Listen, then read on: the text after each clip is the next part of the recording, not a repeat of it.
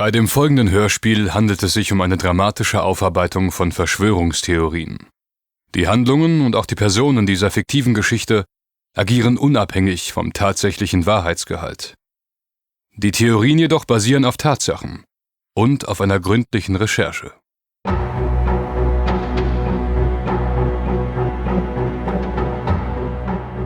Wo liegt die Wiege des Kapitalismus? Tausch und Handel haben die Menschen zu allen Zeiten getrieben, doch dabei ging es meist um die reine Selbstversorgung. Das sollte sich im mittelalterlichen Italien ändern. Hier entstanden die ersten Kreditinstitute, Geld und andere neue Zahlungsformen, die den Tauschhandel mit Naturalien ablösten. Persönlicher Reichtum und die Vermehrung desselben wurden zum obersten Ziel sämtlicher Geschäftsleute. Florenz, dreizehnhundertsiebzehn. In den Geschäftsräumen von Tommaso Peruzzi, dem Oberhaupt eines der einflussreichsten Handelshäuser seiner Zeit. Nun, Massimo, ihr habt als einer der Besten eures Jahrgangs die Scuola d'Abaco abgeschlossen und ersucht nun eine Anstellung als Buchhalter? So ist es, Signore Peruzzi. Ich begann die Ausbildung an der Abakusschule mit dem festen Ziel, meine rechnerischen Fertigkeiten in eure Dienste stellen zu können. Die Familie Peruzzi ist weit über die Stadtgrenzen von Florenz für ihre Kreditgeschäfte bekannt. Bei diesem Empfehlungsschreiben eures Lehrers wäre es töricht, euch wieder vor die Tür zu setzen. In der Tat. Wir benötigen junge, fleißige Männer wie euch, die Bruch rechnen können, den Dreisatz beherrschen und den Abakus mit flinken Fingern zu meistern wissen. Ach, ich kann mir nicht helfen. Für mich sieht der Junge aus wie ein Bauerntrampel. Vermutlich hat sein Vater einst bei uns Kredit für sein Land erhalten und konnte ihn dann nicht zu unseren Bedingungen zurückzahlen. Hm. Wobei Grund und Boden als Gegenwert auch nicht zu verachten sind. So ist es gewiss nicht, Signore Peruzzi. Mein Vater ist Großgrundbesitzer und als jüngster von vier Söhnen oblag es mir, ein anderes Geschick zu erlernen. Gräme dich nicht, junger Massimo. Mein Bruder meint es nicht so. Stimmt es, dass auch der Heilige Vater zu den Kunden eures Hauses zählt? Der Papst, ja, ja. Wir sorgen dafür, dass die Abgaben, die in seinem Namen in England gesammelt werden, zu ihm nach Avignon transferiert werden. Der Stellvertreter Christi auf Erden als Auftraggeber. Es würde mir wirklich eine Ehre sein, für die Familie Peruzzi zu arbeiten. Verzeiht meine Neugier, aber könntet ihr etwas mehr darüber erzählen? Nun, natürlich schaffen wir nicht die vielen Geldsäcke nach Frankreich, sondern betreiben mit dem Geld des Papstes Geschäfte vor Ort in England, wie zum Beispiel den Ankauf von Wolle durch unsere Londoner Firmenfiliale. Damit sparen wir uns auch die Wechselgebühren, die anstehen würden, wenn wir unsere Florin in englische Pfund tauschen müssten. Aus London wird dann eine schriftliche Zahlungsanweisung über das päpstliche Geld nach Florenz geschickt. Von dort geht es dann zu unserer Filiale in Avignon, die dem Papst anschließend den exakten Betrag auszahlt. Das wird meinen Herrn Vater vielleicht besänftigen. Er ist ein tiefgläubiger Mann und steht meiner Berufswahl sehr skeptisch gegenüber, da die Kirche in unserem Dorf das Geschäft mit Krediten und Zinsen als Wucher verurteilt, wie schon in der Heiligen Schrift geschrieben. Wir Peruzzi sind eine fromme Familie und deshalb auch verantwortungsvolle Geschäftsleute. Vermehren wir unsere Gewinne, so handeln wir im Interesse unserer Teilhaber, die es uns mit ihrem finanziellen Beitrag erst ermöglichen, dass wir hohe Kredite für besondere Kunden zur Verfügung stellen können. Es heißt, dass ihr dem König von Neapel für seine Hofhaltung und Truppenkredite gewährt. So ist es, mein Sohn. Über diese hohen Kredite schließt man mit dem Königshaus Darlehensverträge ab. Die Schulden werden auf mannigfaltige und für beide Seiten lukrative Weise beglichen. Oft überschreibt der König uns die Steuereinnahmen einer Stadt oder Provinz. Auch der Erlass von Ausfuhrzöllen für Waren, die wir in seinem Reich erwerben, zahlt sich für uns und damit auch für unsere Teilhaber aus. Es wäre mein Traum, eines Tages Teilhaber im Hause Peruzzi zu werden. Wer weiß, mein werter Massimo, wohin dich Fleiß und Ausdauer bei uns noch bringen werden. Betrachte dich hiermit als eingestellt. Danke, Signore Peruzzi. Danke, danke. Sie werden es ganz gewiss nicht bereuen. Genug davon und jetzt entschuldige uns bitte, ich habe etwas mit meinem Bruder zu bereden. Erscheine beim Morgengrauen pünktlich zum Arbeitsantritt. Dann wirst du näher in dein Betätigungsfeld eingewiesen. Das werde ich, Signore Peruzzi. Das werde ich. Ihr könnt euch auf mich verlassen. Auf Wiedersehen. Diese jungen Heißsporne sind doch alle gleich. Und auch dieser hier wird lernen, wo sein Platz ist. Aber es schadet ja nicht, seinen Ehrgeiz anzufeuern. Gute Buchhalter brauchen wir nun mal. Ah, und ich einen weiteren Kredit. Der Ausbau meines Palazzo wird doch etwas kostspieliger als zunächst angenommen. Keine Sonderkondition für Familienmitglieder. Das weißt du. Das weiß ich. Du zahlst dieselben Zinsen wie alle anderen auch. Doch, was kümmert's mich, Tommaso? Unsere Geschäfte laufen blendend und fürwahr. Was kann uns anderes erwarten als eine goldene Zukunft? Hier irrte Giotto. Beginnend mit dem Tode Tommasos, nach achtundzwanzig Jahren Amtszeit an der Spitze des Handelshauses, sollte ab dreizehnhunderteinunddreißig eine Spirale aus Misswirtschaft, schrumpfendem Stammkapital und schleppenden Kreditgeschäften mit König Eduard der Dritte von England in Gang kommen, die den Peruzzis das wachsende Misstrauen von Teilhabern und schließlich auch den Verlust der Geschäftsbeziehungen mit dem Pontifex Maximus bescherte. Ende Oktober dreizehnhundertdreiundvierzig folgte schließlich der Bankrott. Schon in dieser frühen Phase zeigte der Kapitalismus sein Janusgesicht, waren Aufstieg und Fall oft nur eine riskante Entscheidung voneinander entfernt. Und das sollte sich im Laufe der Jahrhunderte nicht ändern.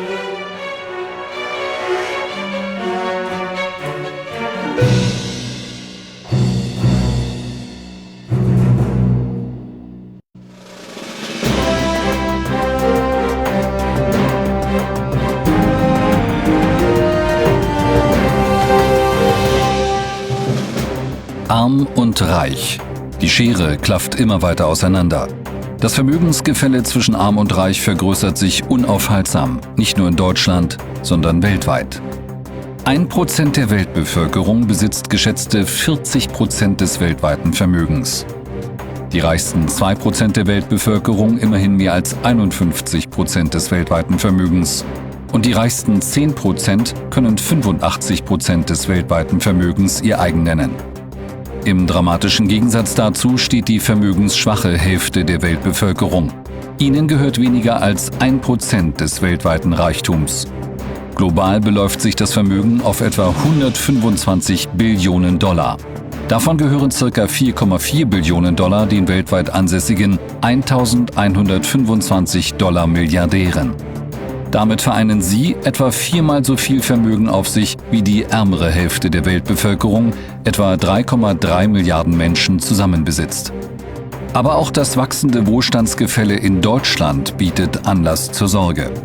Experten warnen vor den längerfristigen sozialen und politischen Folgen, die diese Wohlstandskluft für unsere Gesellschaft und die Demokratie haben könnte, wenn sich ein wachsender Anteil der Bürger vom sozialen Abstieg und Armut bedroht fühlen, und fordern eine aktivere Rolle der Regierung, um dieser Entwicklung entgegenzusteuern. Die seit Jahren spürbar sinkende Wahlbeteiligung, gepaart mit Politikverdrossenheit gerade in den sozialen Brennpunkten, berge eine gefährliche Sprengkraft, der es rechtzeitig entgegenzuwirken gelte.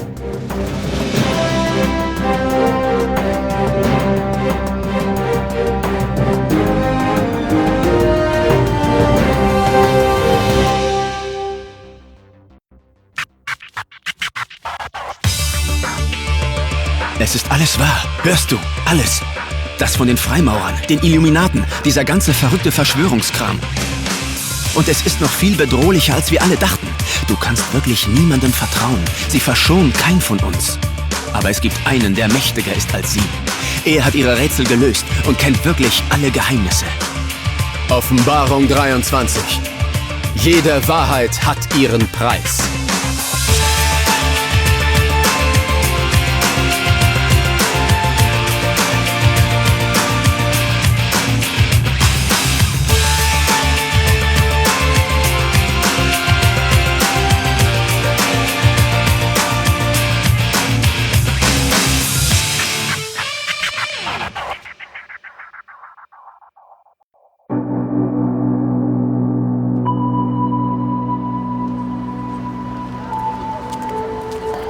Du hast wirklich keine Idee, wie dieser komische Anhänger in deine Reisetasche gekommen ist? Oh, wie oft denn noch, T?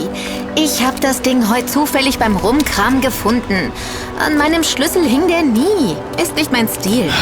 Ein Miniatur-Bauarbeiten-Schildchen mit dem handelsüblichen Schattenmann, der aber ganz handelsunüblich Mini-Dollarzeichen auf seiner Schaufel hat und auf einen kleinen Dollarzeichenberg aufhäuft. Sag es nicht. Sag es bitte nicht. Nicht heute. Schon möglich, dass das eine weitere Chiffre von Tron ist. Was will er uns wohl mit diesem Schlüsselanhänger sagen? Hört mal zu, Jungs. Wir haben nur noch wenige Tage London zur Verfügung. Die würde ich gerne so richtig ausnutzen und genießen. Mit, aber auch notfalls ohne euch. Wir verstehen uns? Ich versuche mein Bestes, Nolo. Aber mal ehrlich, du findest einen kleinen Dollarscheffler und wir befinden uns im größten der drei globalen Finanzzentren? Das ist doch kein Zufall, oder? Mir egal. Piccadilly Circus, mach doch mal die Augen auf. Ist das nichts? Egal, dann bleibt halt hier stehen. Ich gehe gleich shoppen. Also ich wusste ja, dass es in London viele Banken gibt, aber bist du dir da sicher mit dem größten Finanzzentrum? Ist das nicht eher New York oder Shanghai oder was weiß ich? Die Summen, die hier tagtäglich bewegt werden, sind gewaltig. Umgerechnet ungefähr fünf Billionen Euro. So hoch ist der Börsenumsatz mit Wertpapieren aktuell pro Jahr. Das ist eine Zahl mit zwölf Nullen. Wundert mich trotzdem. Na klar ist das hier eine Weltstadt, aber das größte Finanzzentrum hätte ich global einfach woanders vermutet. Der entscheidende Bonus ist, dass hier die Finanzmärkte in ihrem Treiben praktisch uneingeschränkt durch Regulierungen sind. Ideal für Transaktionen und andere finanzielle Aktivitäten der halsbrecherischen Art. London hat ja auch die beste Infrastruktur und Informationstechnologie für solche Geschäfte. Denn time is money. Frankfurt am Main kommt übrigens erst an neunzehnter Stelle auf der Liste. Okay, die britische Regierung lässt die Finanzunternehmen einfach gewähren, oder wie? Klingt ziemlich nach Casino-Mentalität. Klar, aber global gesehen muss so ein Finanzzentrum beispielsweise Rechtsstaatlichkeit, größtmögliche Rechtssicherheit und Informationsfreiheit bieten können, um ganz oben mitzuspielen, was ich schon interessant finde. Natürlich wäre das aber ohne die äußerst finanztransaktionsfreundliche Politik, wie sie im U K ja Tradition hat, nicht denkbar. Das erste historische Finanzzentrum war übrigens Florenz im dreizehnten Jahrhundert. Ich glaube, mir ist da gerade noch was Wichtiges eingefallen. Und das wäre? Die Zeitzone. Es gibt doch unterschiedliche Zeitzonen. Ja, und die besten Geschäfte kann man sicher in der Zeitzone machen, die sich mit den anderen am zeitlich günstigsten überschneidet, sodass man die Kollegen in den restlichen Finanzzentren am längsten erreicht. Hast du etwa heimlich recherchiert? Na, ist doch egal. Vor allem solange die Reichen eh nur ihr eigenes Geld verzocken. So naiv bist du doch nicht wirklich, oder? Nolo! Scheiße! Dieser reiche Sack in seinem Porsche hätte sie fast plattgewalzt. Warte! You fucking idiot! Are you mad? Get out of the car, you rich bastard! Nolo! Nolo! Uh, Bist du verletzt? Ist schon okay, Jungs. Es geht wieder. Ich glaube, ich habe beim Überqueren gepennt und nicht auf den Linksverkehr geachtet. Sorry, Miss. Is everything alright? I guess I was driving too fast and you came out of nowhere. I'm okay, thank you. My knees are just shaking a bit, that's all. Oh, Sie sprechen Deutsch? Oh, ist das so offensichtlich? Hat mein fetter Akzent mich verraten? Nein, nein. Ich habe nur oft mit deutschen Geschäftspartnern zu tun, deshalb höre ich das sofort. Nichts an Ihnen ist fett, Miss. Oh, danke. So, jetzt schalten wir aber hier mal ein paar Gänge runter. Der Typ hat dich fast überfahren und du lässt dich von ihm einwickeln. Nur weil seine Uhr wahrscheinlich teurer ist als meine Jahresmiete. Was ist das Problem? Ich hab's satt, dass ihr Reichen immer meint, mit allem durchzukommen. Was meinst du? Du kennst mich doch gar nicht. Aber das können wir ändern. Ach ja? Wie denn? Ähm, zuerst mal möchte ich mich vorstellen. Mein Name ist Ryan Reed und es wäre mir eine Freude, euch auf den Schrecken als kleine Wiedergutmachung zu einem Essen ins Hotel Savoy einzuladen. Natürlich, das Savoy. Ganz ruhig, mein Großer. Wir hängen doch auch ständig im Adlon ab. Ja, trotzdem. Das ist doch was völlig anderes. Super, sehr gerne. Ich bin übrigens Nolo. Freut mich, Nolo. Nolo? Ja? T-Rex. Das ist dein Name? T-Rex? Sie können ihn noch Georg nennen. Oder George, da freut er sich besonders. Ich bin übrigens Kim. Sind Sie wirklich der Ryan Reed? Komm mit, dann findest du es heraus, Kim.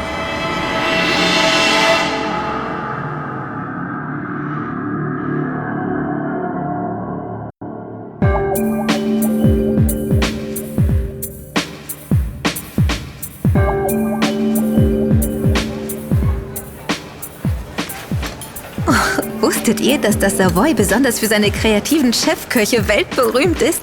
Und jetzt sitzen wir hier im Restaurant. Wow. Ich habe nur mal gehört, dass hier der Typ gearbeitet hat, der später das Ritz-Hotel gründete. Stimmt, Kim. Caesar Ritz. Oder für euch Caesar Ritz.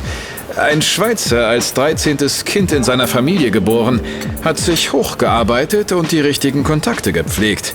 Eine echte Erfolgsstory. Etwa wie Sie? So in etwa. Ich bin mal ganz kurz weg. Und wenn ich zurückkomme, bestellen wir und gehen von diesem unpersönlichen Sie auf euer deutsches Du über. Entschuldigt mich.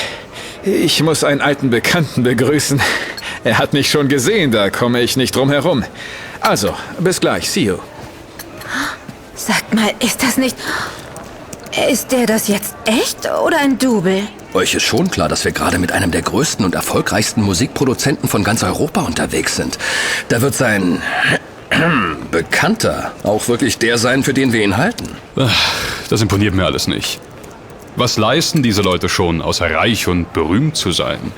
Der gute Ryan nimmt sicher keine Schaufel selbst in die Hand. So wie unser Schattenmann auf dem Schlüsselanhänger. Du tust ja so, als wäre ihm alles zugeflogen. Ryan hat sich seinen Lebensstandard bestimmt hart erarbeiten müssen. Und jetzt pack endlich deinen Laptop weg. Die Leute gucken schon. Nee, nee, nee. Der gehört zu mir wie mein rechter Arm. Hart arbeiten. Das tun Kassiererinnen im Einzelhandel übrigens auch. Und was bekommen die dafür? Moment. Etwa eintausendfünfhundert Euro. Am Ende bleiben ca. neunhundertachtzig Euro im Monat. Die würden dann gerne mehr verdienen, dürfen aber nicht Vollzeit arbeiten, weil Zeitarbeiter und Studenten noch billiger sind. Und was willst du uns damit sagen, T? Dass arme Leute nicht arm sind, weil sie nur auf der faulen Haut liegen, sondern weil das System es so vorgibt. Okay, das ist jetzt wirklich wenig Kohle, aber zählt die Kassiererin schon zu den Armen? Wo fängt Armut an? Also in Deutschland gilt man als arm, wenn man weniger als die Hälfte des durchschnittlichen Monatseinkommens zur Verfügung hat. Moment mal. Denkst du auch gerade an Nolos Schlüsselanhänger? Die Begegnung mit Ryan, vielleicht ist das gar kein Zufall. Ich glaube, ich habe gerade einen bekannten Schweizer, äh, einen Schweizer Bekannten gesehen. Cäsar Ritz? Nein, Sachs. Er geht gerade auf den Fahrstuhl zu. Wenn ich mich beeile, kriege ich ihn vielleicht noch zu fassen. Ich wüsste gerne, was der hier macht. Mach keinen Blödsinn, T. Nicht mehr als sonst auch. Moment mal, was ist das denn? Casper's Seafood Bar and Grill? Caspers? Gaspar oder was? Hey Sie, äh, könnten Sie... Äh, could you hold the elevator for me, please? Georg, was machen Sie denn hier? Ich bin überrascht, dass Sie nicht informiert sind, Sachs. Ich dachte, Sie und Ihre Leute hören auch immer fleißig mit, was wir so treiben. Ich weiß nicht, wovon Sie sprechen. Hätten Sie ein paar Minuten für mich? Nein, bedauere, ich habe einen wichtigen Termin. Ein Termin? So, so. Sie hätte sich sicher über einen Strauß Blumen gefreut. Wie? Ach so, nein. Ein wichtiges Geschäftstreffen. Nationale Interessen, Sie verstehen. Ich sorge für die Sicherheit. Jetzt wissen Sie mehr, als Sie sollten. Sehen Sie es als weiteren Vertrauensbeweis. Geschäfte in der Schweiz. Aha. Und das von der Hochfinanz- und Bankenstadt London aus. Was da wohl wieder für dubiose Summen in irgendwelche Nümmerli-Konten geleitet werden. Ihre Vorurteile in allen Ehren. Wir können uns gerne zu einem späteren Zeitpunkt treffen. Dann erfahren Sie mehr. Auf Wiedersehen, Georg. Ich bin gespannt. Wir sehen uns.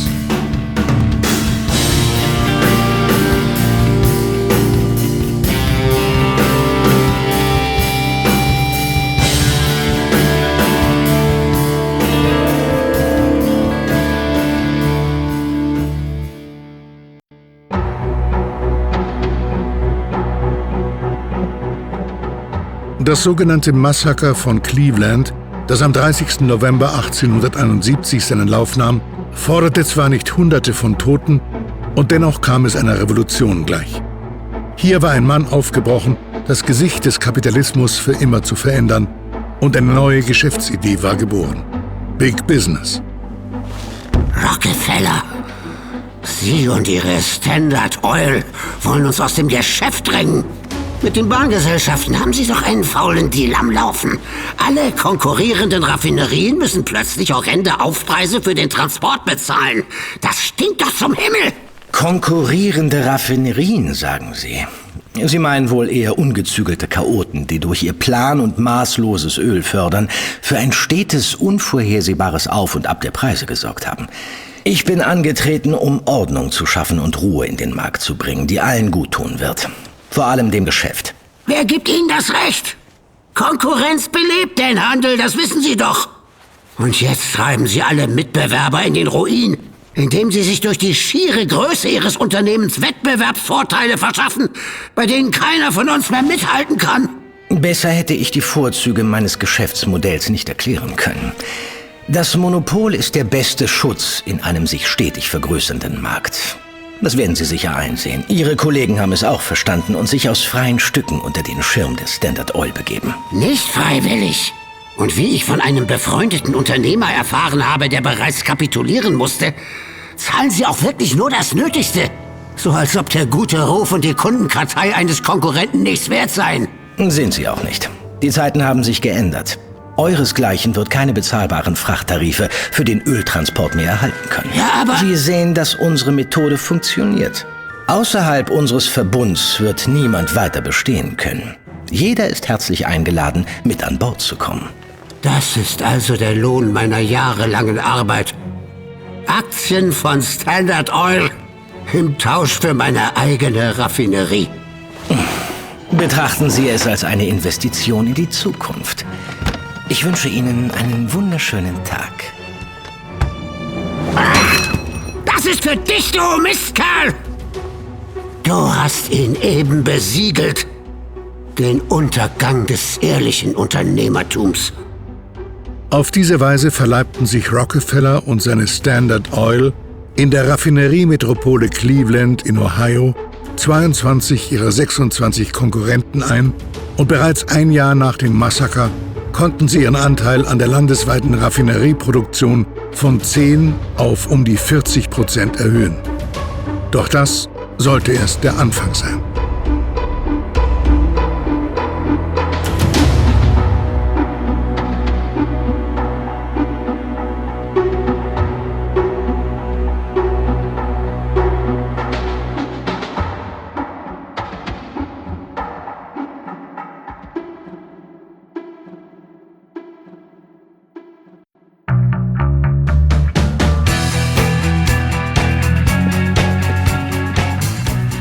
Macht es euch bequem.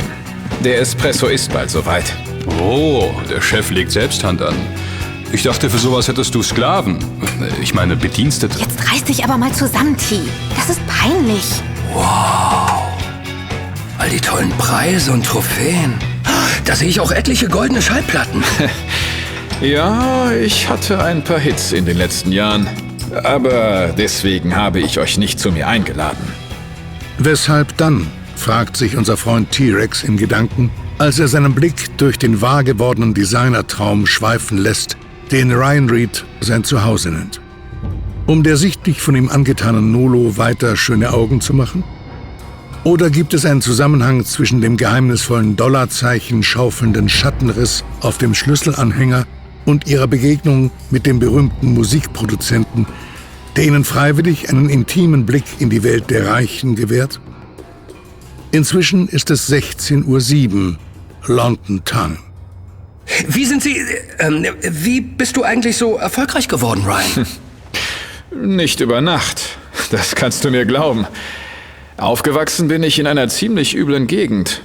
Aber ich habe mich nicht unterkriegen lassen, fest an meine Ziele geglaubt, bin unbeirrt am Ball geblieben und habe stetig auf meine Chance zugearbeitet. Das klingt ja spannend. Ich nehme mir ja auch vieles vor, nur bei der Umsetzung, naja, hapert es dann. Wie funktioniert das? Mit Autosuggestion, Selbstbeeinflussung. Du trainierst das Unterbewusstsein, fest an deine Ziele zu glauben. So super einfach geht das. Dann hat es also jeder arme Schlucker selbst in der Hand, reich und berühmt zu werden, hm? Ist es das, was du uns sagen willst, Ryan? Hm, wenn du so willst... Ich habe beides in meinem Leben kennengelernt, Armut und Reichtum. Deshalb glaube ich zu wissen, wovon ich rede, ohne zu vergessen, wo meine Wurzeln liegen. Was viele bremst, ist das mangelnde Selbstvertrauen. Wenn du ganz unten anfängst, musst du dich förmlich bereits in einer erfolgreichen Situation sehen, ja geradezu spüren können und das Negative nicht an dich heranlassen. Meinst du damit auch negative Leute? Ja, aber sicher. Negatives zieht Negatives an, Positives wiederum Positives. Das ist schon mal ein wichtiger Teil des Geheimnisses. Und bloß nicht jammern. Das Prinzip von Ursache und Wirkung ist essentiell. Es liegt ganz an einem selbst, wie auch die eigene Gesundheit und Ernährung. Ja, das finde ich jetzt etwas sehr idealistisch. Klingt ja fast so, als würdest du es den Leuten zum Vorwurf machen, wenn sie durch Schicksalsschläge gebeutelt in Depressionen verfallen, einen Burnout kriegen oder mit chronischen Erkrankungen zu ringen haben. Deine Punkte dürften kaum auf das Gros der Menschen zutreffen. Wobei es auch da mehr als genug Beispiele gibt, bei denen sich jemand nicht in sein Schicksal gefügt, sondern gekämpft hat. Die Mehrheit bringt den Willen erst gar nicht auf, beschwert sich lieber und klagt über die bösen Reichen. Wie sollte das auch funktionieren, wenn alle reich wären? Du redest Stuss. Nach der Logik könnten wir auch gleich wieder zur Monarchie zurückkehren. Ich sag deinem Lehnsherrn schon mal Bescheid. Ihr könnt es ja mal selbst ausprobieren. Nehmt euch ein großes Ziel vor. Denkt fest daran. Nicht zu groß, aber so, dass ihr dafür über euch hinauswachsen müsst. Ihr werdet merken, aus Gedanken werden Emotionen. Und die setzen sich über Logik und Zweifel hinweg und setzen Energien und Taten in euch frei, die ihr nicht für möglich gehalten hättet. Okay, werde ich gleich mal ausprobieren und bei den großen Musikkonzernen anklopfen. Die werden mich nehmen, die müssen mich nehmen. Gute Einstellung. Du solltest aber mit Köpfchen an die Sache herangehen. Ich habe mich auch hochgearbeitet, Kaffee in den Abbey Road Studios gekocht, dort die ersten Kontakte geknüpft. Ist das jetzt die Stelle mit den Mentoren? Nein, das ist die Stelle mit den ganzen Praktikanten in der Medien- und Unterhaltungsbranche, die für ein Hungergeld, wenn überhaupt, so lange ausgenutzt werden, bis der Nächste aus der nie versiegenden Schlange dran ist. Deshalb sage ich ja auch, mit Köpfchen. Und ja, hier kommen die Mentoren ins Spiel. Leute, die du durch dein individuelles Talent und deinen Ehrgeiz überzeugst. Und die dich entsprechend fördern können, damit du den richtigen Einstieg schaffst. Und solange man den noch nicht hat, braucht man die richtigen Vorbilder. Unbedingt. Man sollte auch keine Scheu vor Eigenverantwortung haben, denn auf Dauer kann einen nur die Selbstständigkeit wirklich an die Spitze bringen. Klar, nennt sich bei uns Ich-A G. Pardon? Oh, hör gar nicht hin, Ryan. Wie war das jetzt mit den Selbstständigen? Als Angestellter geht dein Verdienst erstmal an die Firma, deinen Arbeitgeber. Wenn du selbstständig bist, bleibt viel mehr davon bei dir. Und du kannst es vernünftig nutzen. Oder auf den Putz hauen. Sex and Drugs and Rock'n'Roll. Wenn du dich aus dem Reichtum vorzeitig verabschieden willst, ist das natürlich die Option, ja. Da kommt dann wohl auch wieder die Eigenverantwortung ins Spiel. Genau. Was glaubt ihr wohl, wie viele Leute mir auf dem Weg begegnet sind, die ihre Chancen leichtfertig verspielt und anschließend mit sich, der Welt und dem Schicksal gehadert haben? Gerade im Music-Biz. Dann lautet die Reichenformel ganz einfach gesagt, think positive? Ja, das ist ein wichtiger Aspekt. Aber ganz so einfach ist es nicht. Du musst dich zu Höchstleistungen antreiben können, auch mal siebzig Stunden und mehr in der Woche für dein Ziel einsetzen, mehr von dir verlangen, als du für möglich gehalten hättest. Das ist aber nicht sehr gesund für Sozial- und Familienleben. Die Leute, denen du wirklich wichtig bist, werden hinter dir stehen. Natürlich kommt es auch auf sie an. Sie können dir Kraft spenden oder dich ausbremsen. Glaube mir, letzteres habe ich erlebt. Natürlich sind dabei Freundschaften zerbrochen, andere wurden aber umso mehr gefestigt. Wenn man völlig anders aufgewachsen ist, wie lernt man sich unter Reichen zu verhalten? Tja, die Vorlieben und Interessen seiner Umgebung sollte man schon kennen. Dazu muss man sich ja nicht jedes kostspielige Hobby selbst gönnen. Aber ein paar Kenntnisse über Segeln, Golfen und coole Autos zum Beispiel können nicht schaden. Du hast kein Segelboot? Jetzt schon. Aber anfangs hatte ich mir einfach etwas angelesen. Cool, dann lege ich mir mal ein paar Seglermagazine zu. Mach das. Aber erstmal solltest du für dich definieren, was du wirklich erreichen willst.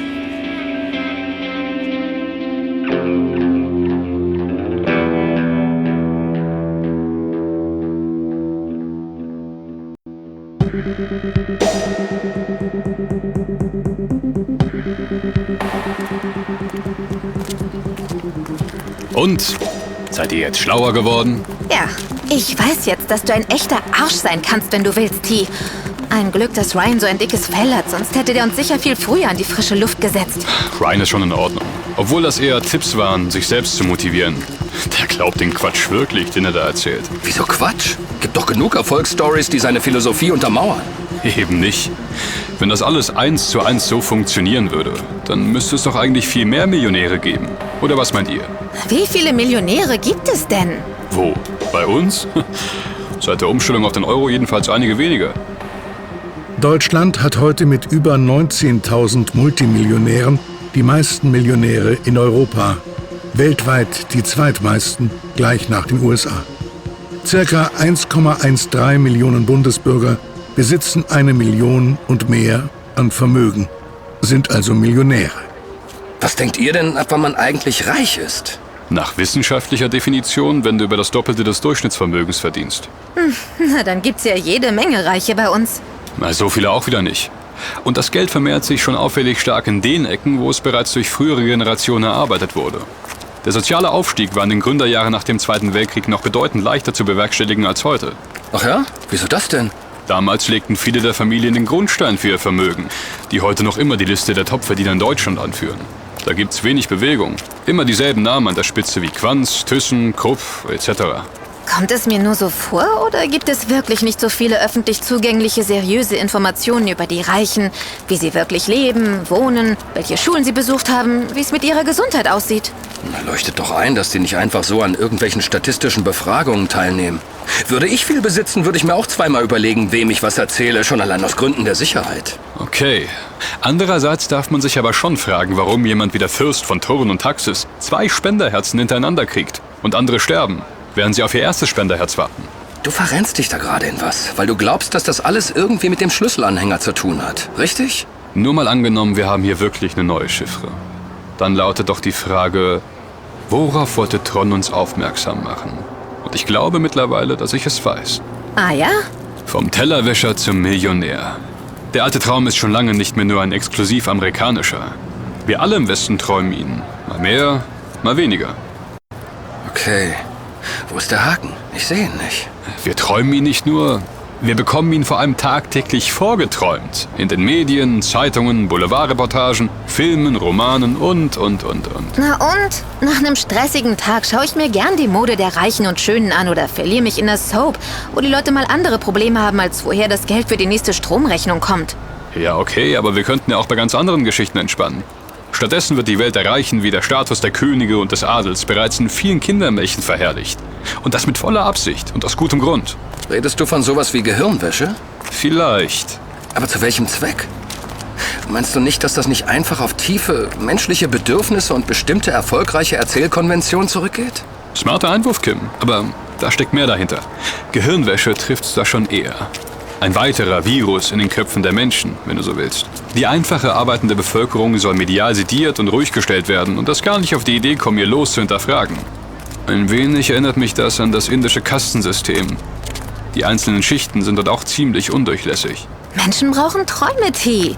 Schon mal dran gedacht, du alter Zyniker? Klar, aber man kann Träume auch lenken und instrumentalisieren. Wenn wir uns mit dem bloßen Traum des sozialen Aufstiegs durch harte Arbeit zufrieden geben, dann akzeptieren wir unseren schlecht bezahlten Job, die Einkommenshierarchie und den miesen Arbeitsvertrag. Der Chef freut sich. Da haben wir wieder die Chiffre. Die einen schaufeln, die anderen kriegen die Dollars. Hm. Aber was ist mit denen, die wie Ryan Reed ihren Traum wirklich in die Hand nehmen? Wie passen die ins System? Mal vorausgesetzt, da wäre wirklich Absicht hinter dem Boulevard, den Soaps und so weiter. Natürlich braucht jede Regel auch ihre Ausnahme. Besonders, wenn sie die eigentliche Regel bestätigt. So nach dem Motto, seht her, es geht doch, der hat's geschafft. Und jetzt sagst du gleich noch, die Werbebranche hängt auch noch mit drin. Wegen der ganzen Schleichwerbung in Film und Fernsehen, die uns irgendwelche Produkte kaufen lässt, damit wir uns toll und reich fühlen, obwohl wir es gar nicht sind. Jede Marke steht für ein bestimmtes Image. Warum eigentlich nicht? Der Gedanke hat was. Das ist mir alles viel zu unkonkret. Was hat dich zu dieser Behauptung geführt? Habt ihr was von der Initiative Neue Soziale Marktwirtschaft, kurz I N S M, gehört? Vermutlich nicht. Das ist eine professionelle Marketingkampagne im Auftrag des Arbeitgeberverbandes Gesamtmetall. Toll. Und was machen die? Die sollen für ein unternehmerfreundliches Klima in der Bevölkerung sorgen. Da wird richtig Geld reingesteckt. Angeblich hundert Millionen und auf Zeit gespielt. Mit Lobbyarbeit in den Medien wollen sie den Leuten eine eher amerikanische Denke einflüstern. Die da wäre? Verlass dich nicht auf den Staat für eine gesundheitliche und sonstige spätere Absicherung. Die Wirtschaft übernimmt für euch keine gesellschaftliche Verantwortung. Jeder ist seines Glückes Schmied. Du bist, was du arbeitest. Sowas in der Art. Hauptsache weniger Staat und damit weniger Kosten. Naja, so ganz falsch ist es ja nicht, bei jeder Kleinigkeit mal nicht nach dem Staat zu schreien. Oder meinst du, die bereiten nach dem Machtverlust der wirtschaftsfreundlichen Konservativen neunzehnhundertachtundneunzig ihre Rückkehr in die Regierung vor? Vielleicht auch das. Irgendjemand scheint das zu lenken. Ist mir egal. Ich mag diese Aufsteigermärchen. Gerade die aus den achtzigern mit den ganzen Fashion-Yuppie-Klamotten wie das Geheimnis meines Erfolges mit Michael J. Fox und Wall Street. Wobei Wall Street doch eigentlich eher ein kritischer Film ist, der die Gier der Finanzhaie anprangert. Weiß ich nicht mehr. Michael Douglas als Gordon Gecko war jedenfalls cool. Die Gier ist gut. Das sagt er doch im Film. Die Figur basiert übrigens auf dem Wall Street-Millionär Ivan Bowsky, der wegen Insidergeschäften verhaftet wurde. Kurz zuvor hatte er noch bei einer Rede eben jenes Zitat vom Stapel gelassen. Das Blöde nur. Gecko mag ja der Böse im Film sein. Für viele Finanzjongleure wurde er trotzdem zum erklärten Vorbild. Sag mal, ist Wall Street nicht von neunzehnhundertsiebenundachtzig? War da nicht noch was? Da hat Kim recht. Wir kommen später darauf zurück. Hm. Du meinst also ernsthaft, da hockt irgendwo ein Club reicher Leute, die im Geheimen darüber entscheiden, wie der Rest der Bevölkerung beeinflusst werden kann, damit alles so weiterläuft und sie wie bisher reich bleiben, während die anderen nur zuarbeiten. Mensch, Nolo, nach all den Fällen, die wir bislang recherchiert haben, ist das doch nun wirklich nicht mehr unwahrscheinlich. Ich weiß nicht, T. Klingt alles doch etwas verrückt, oder? Wenn die Welt so funktionieren würde, sähe es doch noch so aus wie im Mittelalter, als die Schwachen der Gesellschaft sich selbst überlassen waren. Alle Industrienationen haben mehr oder weniger eine soziale Absicherung. Bei uns muss keiner mehr verhungern. Das stimmt. Trotzdem frage ich mich, wie gewollt die Ungleichheit ist. Und wenn wirklich Absicht dahinter steckt, dann ist doch klar, wer daran Interesse hat, oder? Für dich ist Reichtum also was Schlechtes? Naja, irgendwie wird uns das doch von klein auf eingetrichtert. Meint ihr nicht? Ich glaube, wir müssen uns einen besseren Überblick verschaffen. Das alles kratzt mir noch zu sehr an der Oberfläche. Mehr über Reichtum zu erfahren, kann ja nicht schaden. Ich weiß auch schon, wem wir als nächstes auf den berühmten Wecker gehen können. Die Schweizer Uhren sollen ja ganz besonders präzise sein.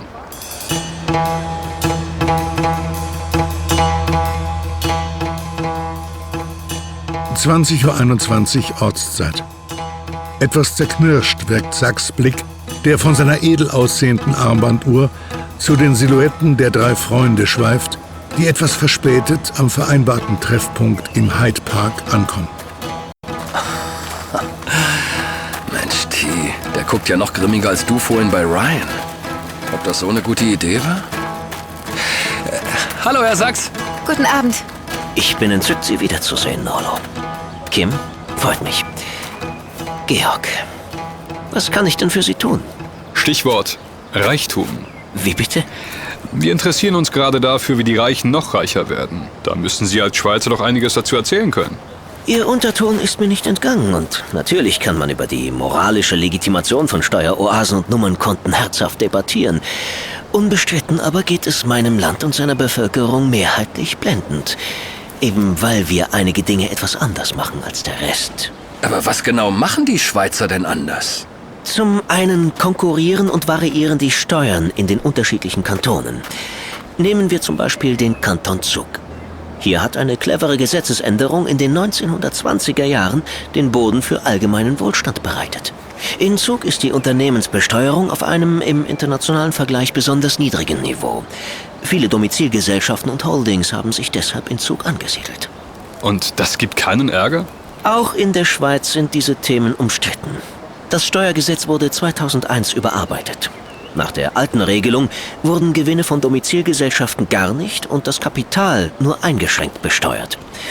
Andererseits, das Pro-Kopf-Einkommen in Zug liegt bei ca. hundertfünfundzwanzigtausendeinhundertachtunddreißig Franken. Eines der höchsten in der Schweiz, auf das dann nur die Hälfte der durchschnittlichen Schweizer Steuerbelastungen fällt. Es hat alles seine Vor- und Nachteile.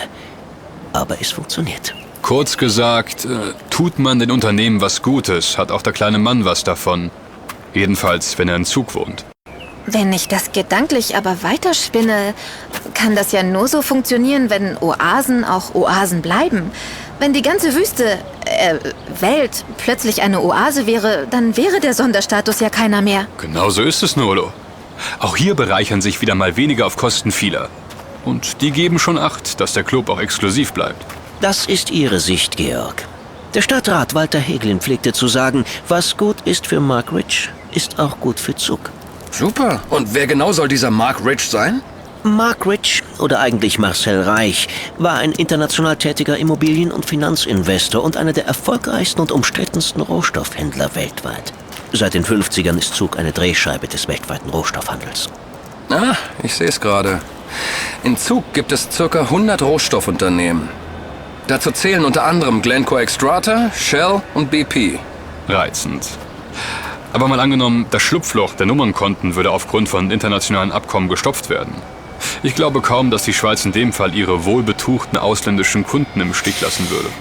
Da sie mit etwas Recherche von selbst darauf stoßen würden. Natürlich gibt es Alternativen. Man wechselt von seinem Konto zu einem Tresor und lagert darin statt Geld Gold und andere Vermögenswerte wie Kunstgegenstände. Wie, und das ist völlig legal? Man nennt diese Plätze offene Zolllager. Die Werte können darin jahrzehntelang lagern, ohne dass für sie Einfuhrsteuern anfallen, da sie rein technisch nicht in die Schweiz eingeführt wurden.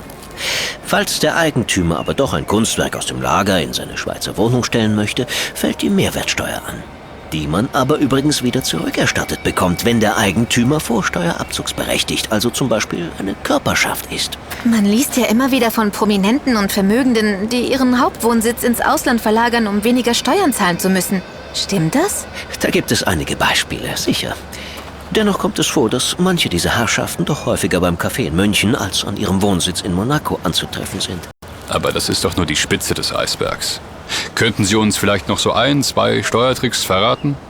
Möglicherweise machen wir einfach nur irgendwas falsch mit unserem Geld. Ich glaube kaum, dass Sie über die nötigen Ressourcen verfügen. Aber bitte, haben Sie schon einmal etwas vom Double Irish with a Dutch Sandwich gehört? Ich nicht. Klingt aber lecker. Hast du etwa schon wieder Hunger, Kim? Double Irish with a Dutch Sandwich ist eine Methode, mit der multinationale Konzerne Steuern vermeiden können. Dadurch müssen auf Gewinne kaum oder keine Steuern mehr gezahlt werden. Ganz legal? Ganz legal. Und was hat das mit Irland zu tun? Nun ja, auch über diese Strategie scheiden sich die Geister. Und Irland hat ebenfalls eine eher unternehmerfreundliche Steuerpolitik, besonders im direkten Vergleich zu den europäischen Nachbarn. Wie funktioniert das jetzt mit dem Sandwich? Kurz gesagt, erstens, das Geld wird in einem Land erwirtschaftet, zweitens, es geht an eine Tochterfirma in Irland, drittens, dann an eine Tochterfirma in den Niederlanden und viertens wieder zurück an eine Tochterfirma in Irland. Immer mit der Prämisse, dadurch Steuern zu sparen. Da wäre mir ein echtes Truthahn-Sandwich lieber gewesen. Okay. Ein Beispiel. Stellen wir uns ein amerikanisches Unternehmen vor, das in Deutschland Geld verdient. Käme dabei ein Gewinn heraus, müsste dieser versteuert werden. Soweit so klar. Um das zu vermeiden, wird ein Teil der Einnahmen als Lizenzgebühr an eine Tochterfirma mit Sitz in Irland gezahlt. So fällt die in Deutschland zu versteuernde Summe deutlich kleiner aus. Und für den Rest gilt der viel günstigere irische Steuersatz. Und dann? Das irische Tochterunternehmen zahlt die Summe in Form von Tantiemen an ein weiteres Tochterunternehmen in den Niederlanden. Denn Tantiemen werden in Holland nicht oder nur sehr gering besteuert. Tantiemen? Äh, so heißen die auflagenabhängigen Einkünfte von zum Beispiel Buchautoren, Musikkomponisten und Designern. Ryan kennt sich da sicher aus. Ich glaube, Sachs meint eher ergebnisabhängige Vergütungen, die für die Nutzung der eigenen Unternehmensmarken berechnet werden. Marken sind heutzutage das Wertvollste in einem Unternehmen, gar nicht die Produkte selbst. Denn eingeführte Marken sind bei den Konsumenten durch die ewige Gehirnwäsche in der Werbung ziemlich emotional behaftet und stehen für ein bestimmtes Image. Wenn ich meinen Kaffee Latte to go in Berlin trinke, fühle ich mich kurz wie Carrie aus Sex and the City. Richtig. Dadurch schrumpft jedenfalls der zu versteuernde Gewinn in Irland und die anfallenden irischen Steuerabgaben von zwölf Komma fünf Prozent werden durch eine weitere Steuervergünstigung reduziert. Das ist mir langsam zu hoch. Dabei wird es jetzt erst richtig interessant. Das niederländische Tochterunternehmen überweist die Summe an ein zweites irisches Tochterunternehmen. Wozu das denn? Es fallen keine Abzugssteuern an, da es eine innereuropäische Transaktion ist. Die zweite irische Tochterfirma muss keine Steuern zahlen, da es nur eine Filiale eines Unternehmens ist, das seinen Hauptsitz, sagen wir mal, auf den Bermudas hat. Hm, klingt ziemlich halbseiden. Nein, raffiniert. Auf diese Weise muss das Unternehmen weniger als zwölf Komma fünf Prozent Steuern zahlen. Sowohl in den U S A als auch in Deutschland würden höhere Steuern anfallen. Im Bundesstaat New York, wo wir jetzt mal sagen, dass der Firmenhauptsitz liegt, wären es neununddreißig Komma zweiundsechzig Prozent und in Deutschland, wo die Einnahmen erwirtschaftet wurden, immerhin durchschnittlich neunundzwanzig Komma acht drei Prozent Körperschafts- und Gewerbesteuer. Und die können das einfach so abziehen? Naja, es regt sich immer mal Widerstand. Ab und an wird die Abschaffung von Unternehmen ohne Steuersitz diskutiert. Das würde bedeuten, dass internationale Unternehmen in Irland nicht mehr registriert sein dürften, ohne dort Steuern zu zahlen. Die werten Herren und ihre Steuerkanzleien werden sicher eine andere Anlaufstelle auskundschaften, bei der sie dann dasselbe Prinzip wieder durchziehen können. Könnte die Schweiz nicht irgendwie übernehmen? Sie können es wohl nicht lassen, Georg. Ich fürchte, zu meiner Vermögensmehrung taugt das Modell jedenfalls nicht. Unter welche Gruppe fallen Sie denn, Kim? Angestellter oder Selbstständiger? Angestellte haben auf alle Fälle den Nachteil, dass ihr Geld bereits vom Staat besteuert wird, bevor sie es überhaupt erhalten. Unser neuer Freund Ryan meinte ja, dass die Selbstständigen da deutlich besser dran wären. In gewisser Hinsicht ja. Sie können sich Statussymbole leisten, müssen es sogar, um den zu versteuernden Gewinn zu schmälern. Zudem bekommen sie für die erworbenen Vermögensgegenstände die Mehrwertsteuer zurückerstattet. Sie werden damit zu Ausgaben und Erwerbungen quasi gezwungen. Die Armen. Wer ist denn dann Ihrer Meinung nach besser dran? Der Geldadel? Der sogenannte Geldadel. Der folgt wiederum ganz eigenen Gesetzen. Beziehungsweise macht sie durch geschickte Lobbyarbeit einfach selber. Wie ist das eigentlich bei reichen Erben? Bei denen fällt doch auf alle Fälle die Erbschaftssteuer an. Sicher. Aber auch hier gibt es Tricks. Man kann diese deutlich verringern, wenn man eine Körperschaft, also zum Beispiel eine GmbH, gründet, selbst wenn der eigentliche Sinn dahinter nur die Verwaltung des eigenen Vermögens ist. Auf ein solch vererbtes Unternehmen fallen spürbar weniger Steuern an. Noch funktioniert der Trick mit der Cash GmbH. Und wenn ich einen Riesenhaufen Geld zu vererben, aber keine Lust habe darauf, irgendwelche Steuern zu zahlen? Gründen Sie ganz legal eine Stiftung. Darauf zahlen Sie dann gar keine Steuern. Sie können ja etwas fördern, woran Sie oder Ihre Familie ein persönliches Interesse haben. Denn das Geld gehört dann nicht mehr Ihnen, sondern offiziell der Stiftung. Sport, Kunst, Kultur oder Tierzucht, um nur einige Bereiche zu nennen, böten sich an. Selbstverständlich sind Sie aber im Dienste dieser Stiftung unterwegs und könnten somit Ihre Autos, Hotels, Reisen et cetera absetzen. So funktioniert das also. Mensch, T, jetzt weiß ich, wen wir unbedingt zu dem Thema befragen sollten. Ach ja? Wen denn? Na, Kate, die stammt doch aus einer reichen Wirtschaftsfamilie. Okay, warum nicht? Wir rufen sie nachher an. War das alles, was Sie wissen wollten? Ich habe nämlich einen Folgetermin. Danke, Sachs. Ehrlich. Sie haben uns weitergeholfen.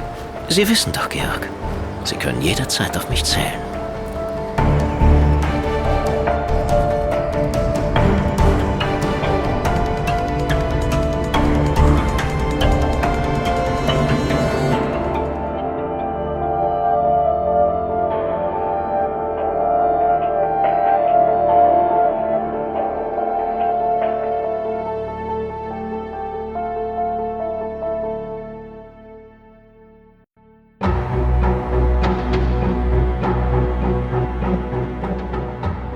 Zu allen Zeiten hinkten Gesetz und Rechtsprechung den turbulenten Entwicklungen in der Wirtschaft hinterher.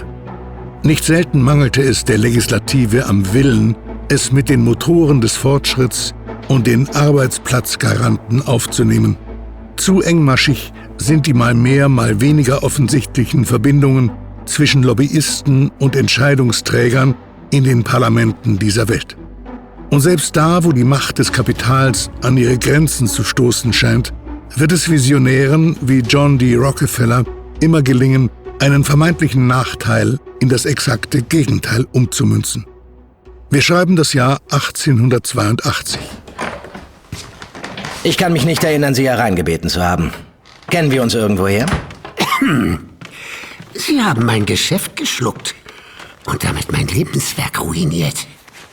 Jetzt, da es Ihnen und den anderen aufgeblasenen Corporations endlich an den Kragen geht, wollte ich Ihnen ins Gesicht sehen, Und Sie fragen, wie sich das anfühlt, wenn einem die Fälle davonschwimmen. Ich fürchte, ich kann Ihnen nicht ganz folgen.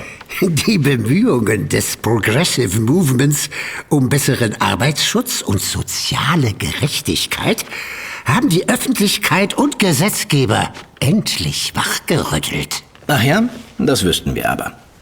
Darf ich Ihnen übrigens meinen Rechtsberater Samuel Dodd vorstellen? Guten Tag, Mister Jetzt tun Sie doch nicht so erhaben, Rockefeller.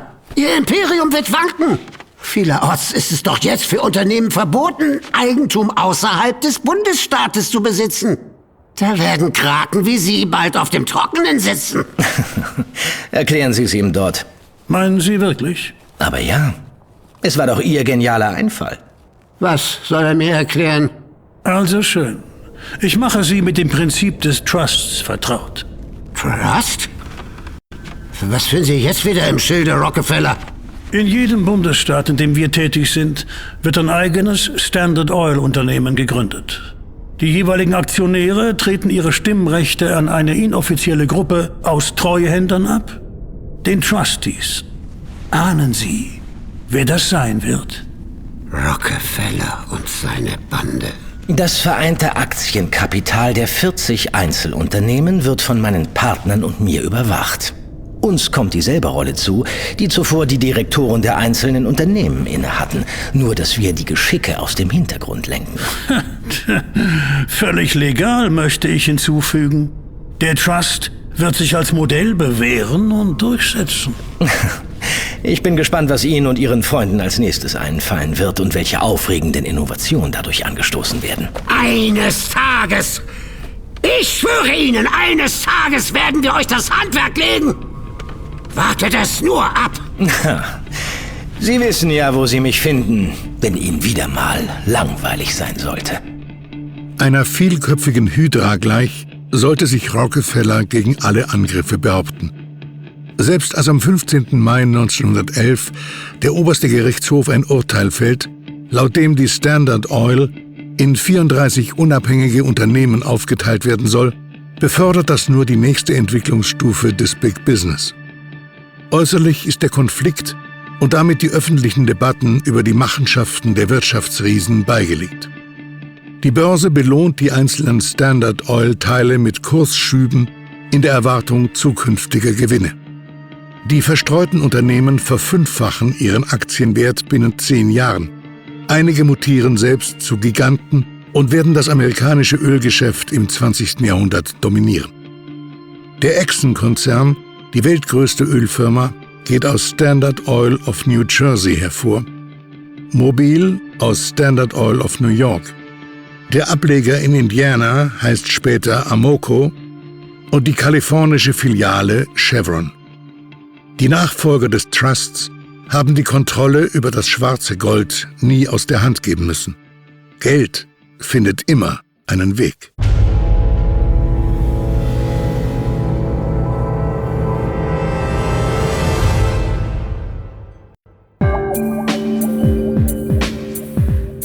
Dienstagmorgen, elf Uhr zwölf Ortszeit. Die drei Freunde treffen Kate in einem von der Außenwelt gut abgeschotteten Ressort für Reiche im West End von London auf einem großzügig angelegten Golfplatz. Es ist der neunundzwanzigsten Juni zweitausendvier. In fünf Jahren wird an diesem Tag der amerikanische Finanz- und Börsenmakler Bernard L. Madoff vor Gericht zu hundertfünfzig Jahren Freiheitsstrafe verurteilt. Mit einem auf dem Schneeballsystem basierenden Investmentfonds wird er einen Schaden von etwa fünfundsechzig Milliarden U S-Dollar verursachen. Das war echt ein Zufall, dass du mich gestern Abend noch am Handy erwischt hast, T-Rex. Eigentlich schalte ich es bei Termin immer ab. Ich war auf der Charity-Veranstaltung einer guten Freundin, die jetzt in England lebt. So, so, Charity. Aber deswegen wollt ihr mich sicher nicht treffen. Ich will nicht unhöflich sein, aber mein Kalender ist ziemlich voll. Wie kann ich weiterhelfen? Bei deinem familiären Hintergrund wollten wir dich fragen, was du über Reichtum denkst, woher er kommt und was Reiche von armen Leuten unterscheidet. Oh, puh, welch komplexes Thema. Klar kann ich euch darauf antworten, aber versprecht mir nachher nicht beleidigt zu sein, falls euch das eine oder andere irgendwie sauer aufstößt. Der Spruch, Geld hat man, aber man spricht nicht darüber, hat schon seine Berechtigung. Jedenfalls, wenn man mal nicht unter seinesgleichen ist. Seinesgleichen. Das fängt ja schon mal gut an. Ganz allgemein geht es schon mal damit los, dass reiche Leute die Dinge selbst in die Hand nehmen. Und nicht erst darauf warten, dass ihnen der Zufall oder irgendjemand etwas Gutes tut. Mhm. Mal ganz vorsichtig eingeworfen. Die Ausgangslage der Reichen ist ja auch eine etwas andere als beim Löwenanteil der Bevölkerung. Hätte von mir sein können. Ihr wollt ja die Wahrheit hören. Optimismus ist wichtig. Reiche Leute fokussieren sich auf Chancen und Möglichkeiten. Arme bremst da schon der Gedanke an mögliche Hindernisse. Sowas in der Art hat doch auch Ryan Reed gesagt. Ja, hat er. Merkst du was, T? Reichtum hat viel mit Psychologie zu tun. Absolut. Reiche setzen alles daran zu gewinnen. Arme sind schon zufrieden, wenn sie nicht verlieren. Kate, wir sprechen hier von extrem unterschiedlichen Lebenserfahrungen und Einstellungen. Meinst du wirklich, dass man derart prägende Umstände einfach so ausklammern kann? Mal von den Ausnahmeüberfliegern abgesehen. Ausnahmen? Ja, sicher. Natürlich gibt es viel Ungleichheit in einer Gesellschaft. Wie sollte das auch funktionieren, wenn alle Großunternehmer Popstars oder Schönheitschirurgen wären? Selbstverständlich verdienen Führungskräfte und Eliten mehr als die Angestellten. Selbstverständlich. Nur muss das Gefälle immer weiter auseinanderklaffen? Ein Grund dafür? Während Reiche immer auf ein bestimmtes Ziel zusteuern und planen, wissen nicht so gut situierte Menschen oft nicht, was sie wollen. Ich meine, was sie wirklich wollen. Wie wär's mit einfach mal ohne Existenzangst über die Runden zu kommen? Und genau da liegt das Problem. Reiche haben Visionen, sind es gewohnt, groß zu denken. Arme setzen sich nur kleine Ziele und machen dementsprechend auch nur kleine Sprünge. Visionen, Großdenken. Woher kommt dieses unglaubliche Selbstbewusstsein? Wie ihr wisst, bin ich sehr wohlbehütet aufgewachsen. Meine Familie blickt auf eine stolze Geschichte zurück. Aber das ist vergleichsweise banal im Verhältnis zur wichtigsten Lektion, die ich schon früh vermittelt bekommen habe. Die da wäre? Stelle dich dein Problem, beherrsche sie, sonst beherrschen sie eines Tages dich. Da, wo ich herkomme, kann man auch nicht einfach alles sich selbst überlassen. Und auch bei mir herrscht nicht andauernd nur eitel Sonnenschein. Moment mal, gerade bei Menschen ohne oder mit geringem Einkommen steht Problembewältigung doch ganz oben auf der Tagesordnung. Ständige Sorgen begleiten einen durch den ganzen Tag. Auch, auch da muss man sich den Problemen stellen. Richtig. Bei denen haben häufig die Probleme die Kontrolle über den Geist, über ihr Denken übernommen. Habt ihr denn nicht auch einfach mal nur Angst? Vor der Zukunft? Vor Konsequenzen? Na sicher. Der Unterschied? Wir handeln trotzdem oder gerade deswegen. Arme werden von ihren Ängsten paralysiert, geradezu gelähmt. Klar, mit einem Luxusdach über dem Kopf und einem prall gefüllten Bankkonto kann man den Bedrohungen und Hürden des Alltags doch irgendwie innerlich entspannter begegnen. Findet ihr nicht? Das will ich einerseits nicht völlig verneinen. Ein Grund für merklich höhere Summen auf den Konten der Reichen ist aber auch folgender.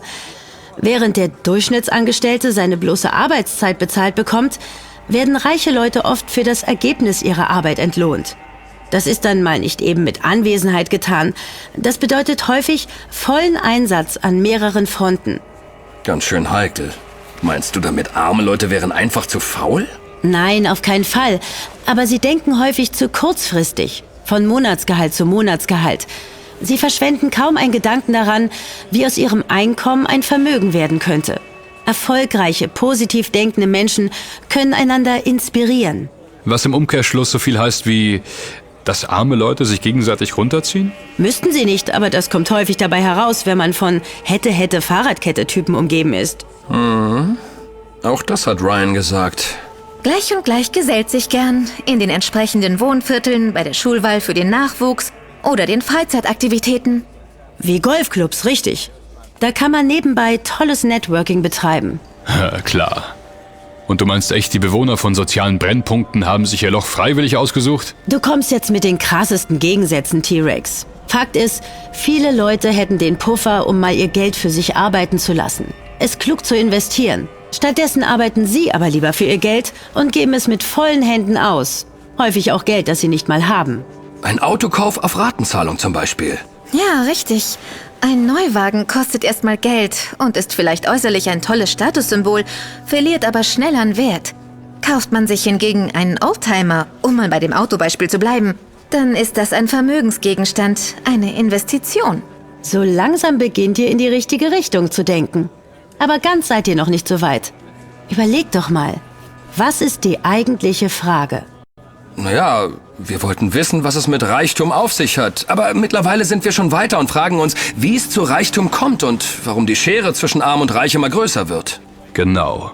Und wenn diese Schere kein Zufall ist, wie ich annehme, dann gibt es eine Ursache. Jemanden, der das bewusst steuert und zum eigenen Vorteil lenkt.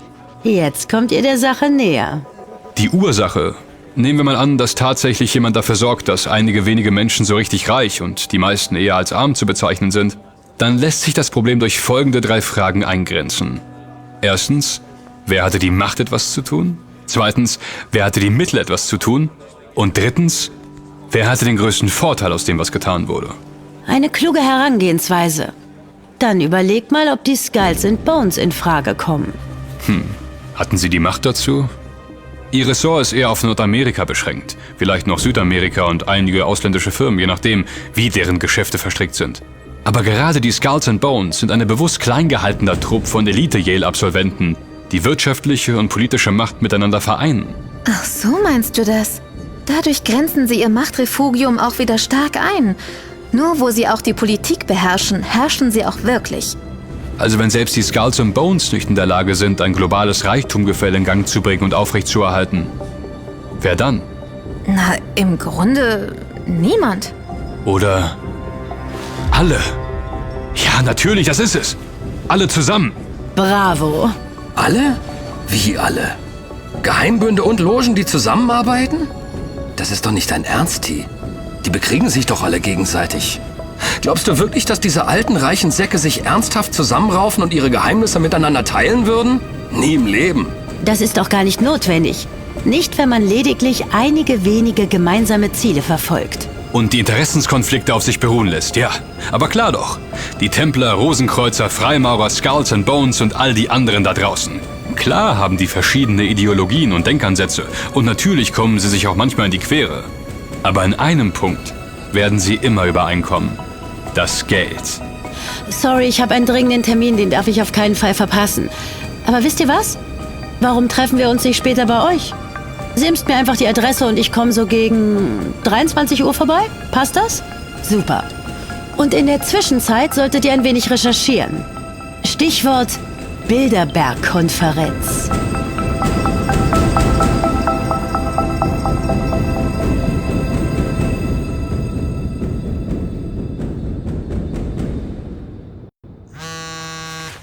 Na, eine Nachricht von Kate.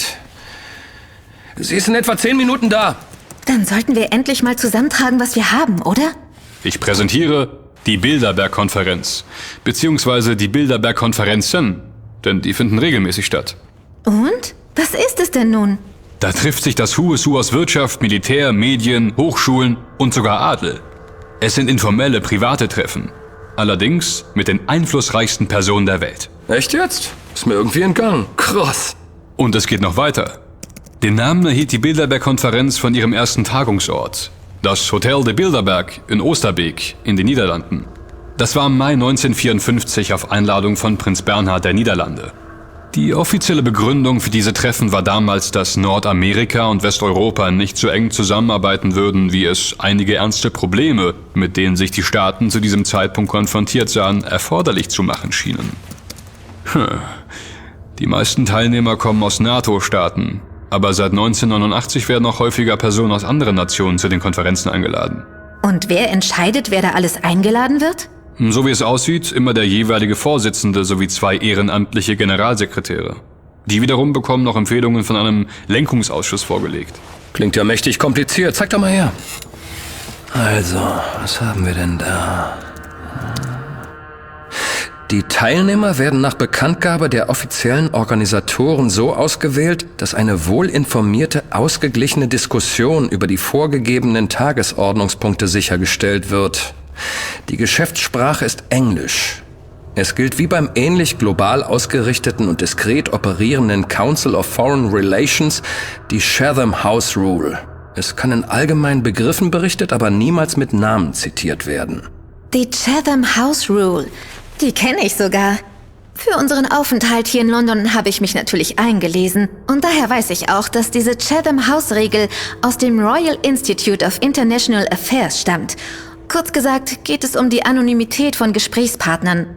Nach Konferenzen und Gesprächen ist es zwar gestattet, die Inhalte weiterzugeben, also je nach Inhalt versteht sich, jedoch nicht die Identitäten der Konferenzteilnehmer. Tja, in einer solchen Runde lässt es sich wirklich ungezwungen plaudern. Denn wenn sich alle daran halten, können selbst die brisantesten Themen zur Sprache kommen und in Ruhe diskutiert werden. Man hat aber eigentlich keine Konsequenzen von außen zu befürchten, da man mit dem Gesagten nicht in Verbindung gebracht wird. Ah, die Entstehungsgeschichte hast du auch gefunden, T. Also, der Impuls zur Gründung der Bilderberg-Konferenz ging von Josef Retinger aus. Bereits während des Zweiten Weltkrieges hatte Retinger als Berater der polnischen Exilregierung in London Tagungen zwischen Vertretern von Exilregierungen und Außenministern europäischer Staaten organisiert. In diesen Konferenzen, die zwischen Oktober neunzehnhundertzweiundvierzig und August neunzehnhundertvierundvierzig stattfanden, wurde das Nachkriegszollabkommen zwischen den Benelux-Staaten geboren. Nicht schlecht. Solche Konferenzen können wirklich etwas bewirken. Und ob. Wenn die Mächtigsten der Mächtigen zusammenkommen, ganz egal zu welcher Geheimloge sie gehören und ob sie es überhaupt tun, dort entscheidet die wahre Elite über das Schicksal der Welt. Bis neunzehnhundertzweiundfünfzig war Retinger sogar Generalsekretär der Europäischen Bewegung. Er legte sein Amt dann aber nieder und kümmerte sich um das, was er augenscheinlich am besten konnte, die Zusammenkünfte zwischen einflussreichen Menschen zu fördern. Hier dann insbesondere zwischen europäischen und U S-Politikern. Dazu hatte sich zunächst eine zehnköpfige europäische Kerngruppe zusammengesucht. Dank Retingers Verbindungen waren diese ziemlich schnell gefunden. Max Brauer, der damalige Bürgermeister aus unserem schönen Hamburg. Hugh Gaitskell, ein Parlamentsmitglied aus dem Vereinigten Königreich. Aus Italien kam Alcide de Gasperi, der damals Premierminister war, sowie wieder aus dem U K Generalmajor Colin Gubbins. Er hat auch den dänischen Außenminister Ole Björn Kraft und das französische Parlamentsmitglied Guy Mollet sowie den Präsidenten der Wirtschaftspolitischen Gesellschaft, kurz W I P O G aus Deutschland, Rudolf Müller, für seine Sache gewonnen. Ah, ich sehe es gerade. Bleiben noch der französische Premierminister Antoine Pinet, der frühere Außenminister Griechenlands, Panagiotis Pepinellis, und der Botschafter Italiens in Frankreich, Pietro Quaroni, übrig. Puh, das sind alles wichtige und vor allem mächtige Männer. Du sagst es. Aber hattet ihr nicht eben etwas von einem Austausch mit Amerika gesagt? Das waren doch jetzt alles nur Europäer, oder habe ich mich verhört? Keineswegs, liebster Nolo. Das war nur die europäische Kerngruppe, die ein Angebot an die Amerikaner formulierte und ihre Vorbehalte bzw. Gesprächswünsche offenlegte. Das war neunzehnhundertzweiundfünfzig. Da hatten die Amis aber mal wieder mit ihren Präsidentschaftswahlen zu tun. zweiundfünfzig? Warte mal. Ja, da löste Eisenhower Truman ab, richtig? Angeberin. Wer kann, der kann. Äh, können wir bitte wieder zur Sache kommen? Es dauerte jedenfalls zwei volle Jahre, bis die erste Bilderberg-Konferenz am achtundzwanzigsten Mai neunzehnhundertvierundfünfzig endlich zustande kam. Hallo Leute! Kate, hallo! Da bist du ja endlich! Hallo Kate! Hi! Mit dem Gästeschlüssel an der Rezeption hat also alles geklappt? Problemlos, vielen Dank. Jederzeit wieder, liebe Kate. An welcher Stelle seid ihr gerade? T-Rex wollte uns gerade die erste Bilderberg-Konferenz näher erläutern. Oder möchtest du gleich mit einsteigen? Nein, es ist wichtig, dass ihr so viel wie möglich wisst. Und dann werde ich euch etwas zeigen. Echt? Was denn? Alles zu seiner Zeit. Also schön. Als im Mai neunzehnhundertvierundfünfzig die erste Bilderberg-Konferenz im gleichnamigen niederländischen Hotel startete, wurden heikle Themen diskutiert. Es ging dabei laut Wikipedia um die Standpunkte der einzelnen Personen und Länder, für die sie standen. Gegenüber beispielsweise dem Kommunismus und der Sowjetunion. Okay, damals war das ja ein echt brandheißes Thema. Außerdem sprach man über die Kolonien und ihre Bevölkerungen. Na, das trifft unser Thema Reichtum doch schon eher. Findet ihr nicht? Ähm, außerdem sprach man von den Wirtschaftspolitiken und ihren Problemen. Wirtschaft und Politik? Klingt wieder nach diesen Hirschen, den Skulls und Bones. Das schon, aber im globalen Maßstab. Ich bezweifle auch, dass Max Brauer ein Yale-Absolvent war. Die anderen genauso wenig. Da hatte Kate im Café vorhin absolut recht. Für eine globale Kontrolle über Vermögensverhältnisse reicht es nicht, in nur einem mächtigen Geheimbund mitzumischen. Es geht nicht mal zwingend um solche Logen, es geht nur um Macht. Mächtige Männer und zumindest heute auch Frauen, die zusammenkommen und über das Geschick der Welt entscheiden. Wow, das passt. Die Mitglieder sind also alle an Spitzenpositionen, oder etwa nicht? Nicht alle, Nolo. Nicht jeder einflussreiche Amerikaner ist ein Bonesman. Und in Europa sowieso nicht. Der größte Vorteil, den die Verbindungsleute aus Yale haben, ist auch zugleich ihre größte Schwäche. die geringe Anzahl ihrer Mitglieder. So kann man zwar auf der einen Seite wirklich nur die Elite beitreten lassen, andererseits ist es auch nicht möglich, sämtliche Schlüsselpositionen zu besetzen. Die Wahrscheinlichkeit ist groß, dass jemand anderes daherkommt und nichts mit Geheimbünden zu tun hat. Oder der zu den anderen geheimen Clubs gehört. Von denen gibt's ja auch nicht gerade wenig. Das stimmt. Aber die sind sich untereinander alle nicht wirklich grün. Jeder bekämpft jeden. Jeder will an die Spitze der Macht und geht dafür auch über Leichen. Aber wenn man ein gemeinsames Ziel verfolgt, etwas, wovon wirklich alle profitieren, also zumindest alle Teilnehmer dieser Konferenz und ihre jeweiligen Logenbrüder, dann lohnt es sich, den persönlichen Groll herunterzuschlucken und zuzuhören. Miteinander zu reden und gemeinsame Entschlüsse zu fassen. Aber dass das Thema, wie bleiben die Reichen reich und die Armen arm, in den offiziellen Dokumenten steht, wage ich zu bezweifeln. Ja, das würde mich auch wundern. Warte mal. Es wurde auch die europäische Integration und die europäische Verteidigungsgemeinschaft diskutiert. Okay, nichts für uns. Äh, jedenfalls sollten die Teilnehmer laut Retinger einflussreich und allgemein respektiert sein, sowie über Spezialwissen oder reichlich Erfahrung verfügen, um durch ihre persönlichen Kontakte und ihren Einfluss in nationalen wie internationalen Kreisen den von Bilderberg gesetzten Zielen genügen zu können. Ah, Wikipedia ergänzt das Ganze noch. Die Teilnehmer sollten von großer Offenheit sein, keine offensichtlich nationalen Überzeugungen vertreten und nicht mit Vorurteilen belastet sein, sowie die westlichen kulturellen und ethischen Werte teilen, um so dem Ziel, so viele Personen wie möglich aus den verschiedensten Kreisen zu erreichen, entsprechen zu können. Die Organisatoren achten darauf, parteipolitisches Gleichgewicht zu halten, denn es kann nicht schaden, wenn Kontroversen auch im Rahmen dieser Konferenz polar ausgetragen werden. Für die jeweilige Zusammensetzung jedes Treffens werde ein Gleichgewicht angestrebt, welches so gut wie möglich die vorherrschende Meinung des jeweiligen Landes zu den vorgegebenen Themen widerspiegle. Ich kann mir nicht helfen, aber das klingt alles sehr vernünftig. Ich meine, so kann doch wirklich etwas Positives entstehen, meint ihr nicht? Alle ziehen an einem Strang und lösen so die Probleme der Welt. Wenn sie nur hehre Ziele verfolgen würden, dann ja. Aber man kommt nicht so leicht in eine machtvolle Position, wenn man nicht auch unkonventionell denkt.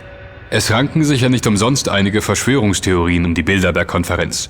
Nicht zuletzt wegen der strikten Geheimhaltung, die immer durchgezogen wird.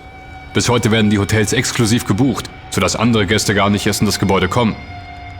Es wirkt ein wenig wie eine Tendenz zur Refeudalisierung. Ich meine, ein privates Treffen, das im Geheimen stattfindet und dann auch eine größere Macht gewinnt. Das ist nicht in Ordnung. Das unterwandert die mühsam errichteten demokratischen Strukturen. Ja, in einer Verschwörungstheorie heißt es passend dazu, dass die Bilderberger, so werden die Teilnehmer der Konferenz auch genannt, eine Art Weltdiktatur anstreben würden. Ganz im Sinne einer New World Order, einer neuen Weltordnung. Naja, wie wir sie auch aus anderen Theorien von Eliten und Geheimgesellschaften her kennen. So hatte ich das ja noch gar nicht betrachtet. Oh, krass. Erinnert ihr euch an die Ölkrise von dreiundsiebzig? Diese künstliche Verknappung des Rohöls, die die Währung und Wirtschaft der U S A ins Wanken brachte, soll angeblich auf der Bilderberg-Konferenz in Salzjöbaden auch neunzehnhundertdreiundsiebzig beschlossen worden sein. Wow. Selbst die deutsche Wiedervereinigung soll neunzehnhundertachtundachtzig in Telfsbuchen zu einer beschlossenen Sache erklärt worden sein. Ja, da war sogar unser lieber Altkanzler Helmut Kohl eingeladen. Margaret Thatcher war zum Beispiel neunzehnhundertneunundachtzig anwesend. Ja, denkt an die Sache mit dem Fall der Mauer und dem Ende der Sowjetunion. Wow, das passt alles. Oder der Irakkrieg zweitausenddrei, der erst durch die Terroranschläge vom elften September zweitausendeins ermöglicht wurde. Da hätten die Bilderberger ebenfalls ihre Finger im Spiel gehabt und die ganze Aggression, die dieser Terrorkrieg auf Osama bin Laden ausgerichtet hatte, geschickt auf den eigentlich unbeteiligten irakischen Diktator Saddam Hussein umgelenkt. Noch interessanter finde ich, dass auch die Euro-Einführung auf den Konferenzen beschlossen worden sein soll. Und die gilt ja für viele als eine Aktion, die Kaufkraft der Bevölkerung radikal zu senken, also arm zu machen. Das alles sollen die Bilderberger gewesen sein? Unglaublich. Aber wenn die so groß und so mächtig sind, warum weiß dann kaum jemand etwas von ihnen? So etwas gelingt nur Leuten, die so mächtig sind, dass selbst eine Presse, die nicht gekauft wurde, sich nicht traut, über diese Menschen zu berichten. Tatsächlich gibt es kaum öffentliche Stellungnahmen zu den Bilderbergern. Von ihnen selbst gibt es ohnehin nur genau durchdachte Statements, die alles, aber auch nichts verraten. Toll. Und wie kommen wir jetzt an die für uns wichtigen Informationen heran? Ich meine, haben die Bilderberger nun das Märchen, dass man durch Arbeit reich wird, in die Welt gesetzt und somit einen Status quo für das Gefälle von Arm und Reich ausgeklügelt oder nicht? Kate, ich glaube, das, was du uns mitgebracht hast, kommt jetzt zum Einsatz, oder? Du bist ein sehr schlauer Junge, T-Rex. Ja, ich habe euch etwas mitgebracht. Aber bevor ich es euch zeige, will ich die Regeln festlegen. Erstens, ihr habt diese Information nicht von mir. Zweitens, ihr dürft euch das Schriftstück, das ich euch gleich zeigen werde, nur ansehen. Es aber nicht mitnehmen und auch nicht kopieren. Ich muss es im Originalzustand wieder an seinen Platz zurückbringen. Drittens, nochmal, diese Information stammt nicht von mir. Mein Name darf unter keinen Umständen in irgendeiner Form von euch in diesem Zusammenhang geäußert werden. Du machst es aber spannend. Okay, einverstanden. Nun zeig schon her. Okay, es geht um das hier. Was ist das, Kate? Mein Gott, du hast doch nicht etwa... Doch, habe ich. Das ist ja unglaublich. Ähm, entgeht mir hier etwas? Das ist ein altes, eng bedrucktes Blatt Papier. Du kannst es doch unmöglich schon durchgelesen haben, T. Mann, Kim, schau doch mal auf das Datum da oben. achtundzwanzigster fünfter neunzehnhundertvierundfünfzig. Aber das ist doch... Das Datum der ersten Bilderberg-Konferenz in den Niederlanden. Ganz richtig. Und was ihr hier vor euch seht, ist die echte Tagesordnung, die den Bilderbergern an diesem berühmten Donnerstag um zehn Uhr morgens vorlag. Die Geschäftssprache, auf die man sich geeinigt hat, ist Englisch, aber das sollte für euch ja kein Problem darstellen, oder? Für euch dürfte Punkt acht D von besonderem Interesse sein. acht D... acht D... Ah, hier ist es ja. Okay, da steht... Maintaining the sensitive balance of the global financial situation. Also die Aufrechterhaltung der sensiblen Balance der globalen Vermögensverhältnisse. Wahnsinn! Die haben wirklich darüber diskutiert, wie man die Balance aufrechterhalten kann? Das heißt, dass die wirklich an einem Status quo interessiert waren. Ja klar, denen ging's ja gut. Und sie hatten die Macht, ihre Ziele auch durchzusetzen. Ganz im Geheimen bei einem privaten Treffen haben sie sich abgesprochen und dann in ihrem jeweiligen Bereich dafür gesorgt, dass die in den Niederlanden geschmiedeten Pläne auch durchgesetzt werden. Ja, das klingt alles sehr schlüssig. Mich würden dennoch die einzelnen Mechanismen interessieren, mit denen sie das durchgesetzt haben wollen. Ich meine, wir sitzen ab und zu beisammen und schmieden Pläne, aber die Umsetzung ist doch der eigentlich faszinierende Teil. Äh, Kate, hier stehen bloß die Tagesordnungspunkte.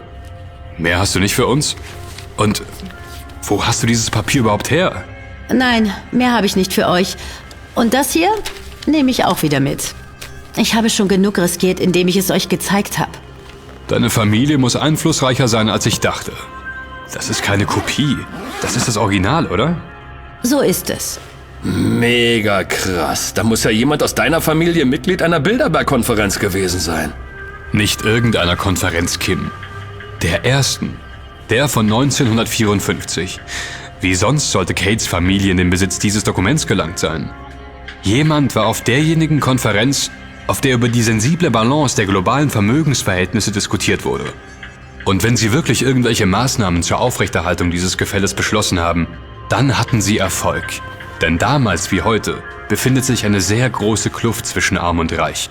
Und die mehr, dass man durch harte Arbeit reich werden kann, wird immer noch von vielen geglaubt.